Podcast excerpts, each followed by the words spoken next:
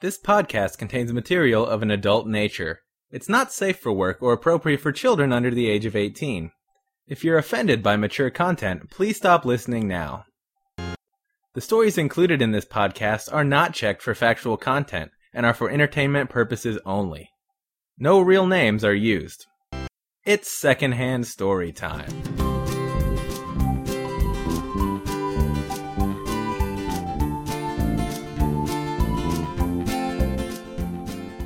Hello, Will here again, and you're listening to episode number 28 of Secondhand Storytime, the show where we tell stories we heard from someone else.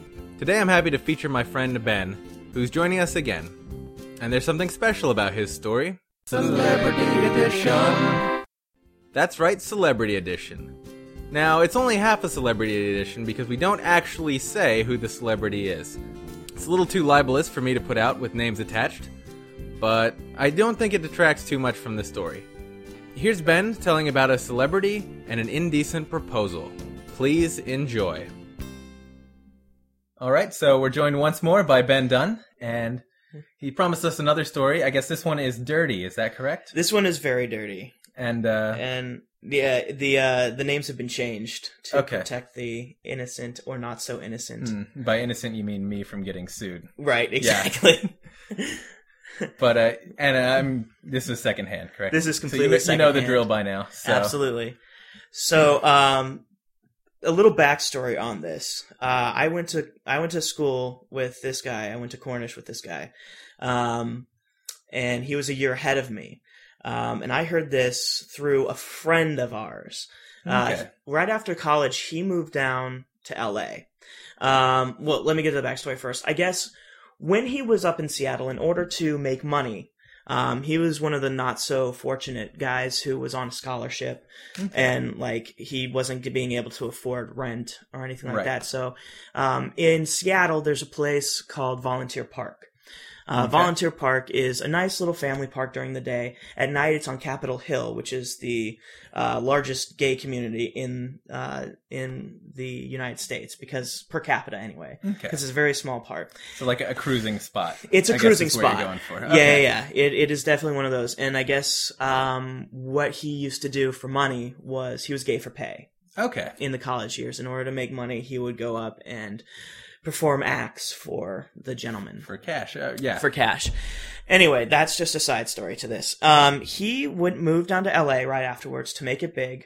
You know, Right. as all actors do. exactly. that's, that's Um, where you got to move if you're going to do that. Exactly. And like most actors who moved down here, he actually supported himself not with acting but with a catering job. Okay. Um, so one night, uh, he was doing a catering for a big posh Hollywood party, and a f- very, very famous actor who I will not say, Okay. um, to save you being sued. I appreciate that, but we can Um, safely say household name, Household name. A list. Absolutely.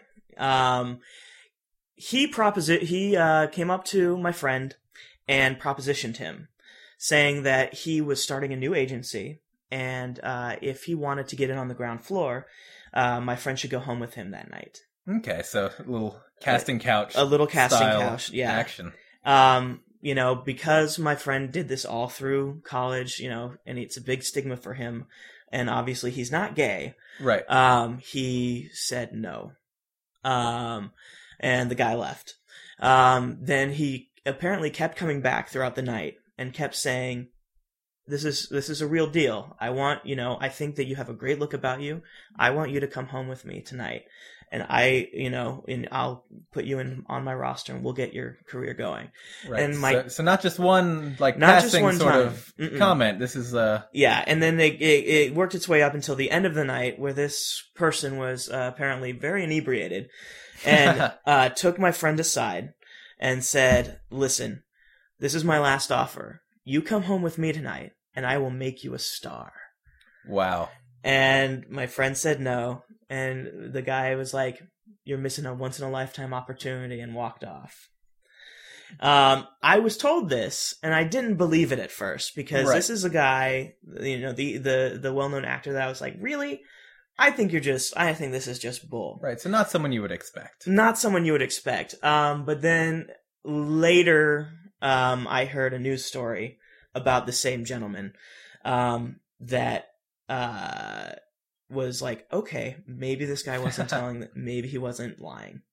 Um, I, the reason I'm not saying the guy's name is because he hasn't officially come out yet. So, Okay. you know, who knows what. right. But yeah, yeah, we'll Well- just say that that um, it was my first big warning in the sleazy underbelly that is Los Angeles. I've heard there's quite an underbelly. yes, and I've heard many stories from my girl, you know, my girlfriends about the whole, but I've never heard it really that coming out from a guy before. So Interesting. yeah, yeah, yeah.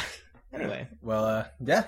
I, I hope that was interesting, even though, like, you know, the most interesting part is knowing who it is. But exactly. Well, if you do research, maybe you can figure it out. maybe, but, But we're, we're just not- gonna leave it a mystery. We're gonna leave it air. that. Yeah. But yeah. Anyway, thanks for uh, coming back and sharing that. You're welcome. Listener feedback now.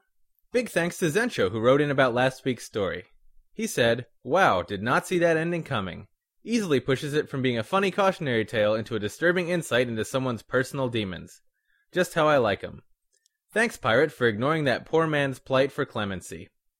Zencho, I couldn't have said it better myself. And thanks to Pirate, who linked to it from her own blog, making this one of our most downloaded stories in a while. Finally, I missed this last week, but William A. wrote in to say, I love the concise nature of this podcast. I always get to the part, if you're offended by mature content, please stop listening now. And I click skip and I'm on to the next podcast in my list. Thanks, Will. Uh, from one Will to another, thanks for writing in, even if you are being facetious. You're not the first person to comment on the warning, and it's actually something I'm planning on changing once I get a little bit of free time. So thanks to everyone for writing in.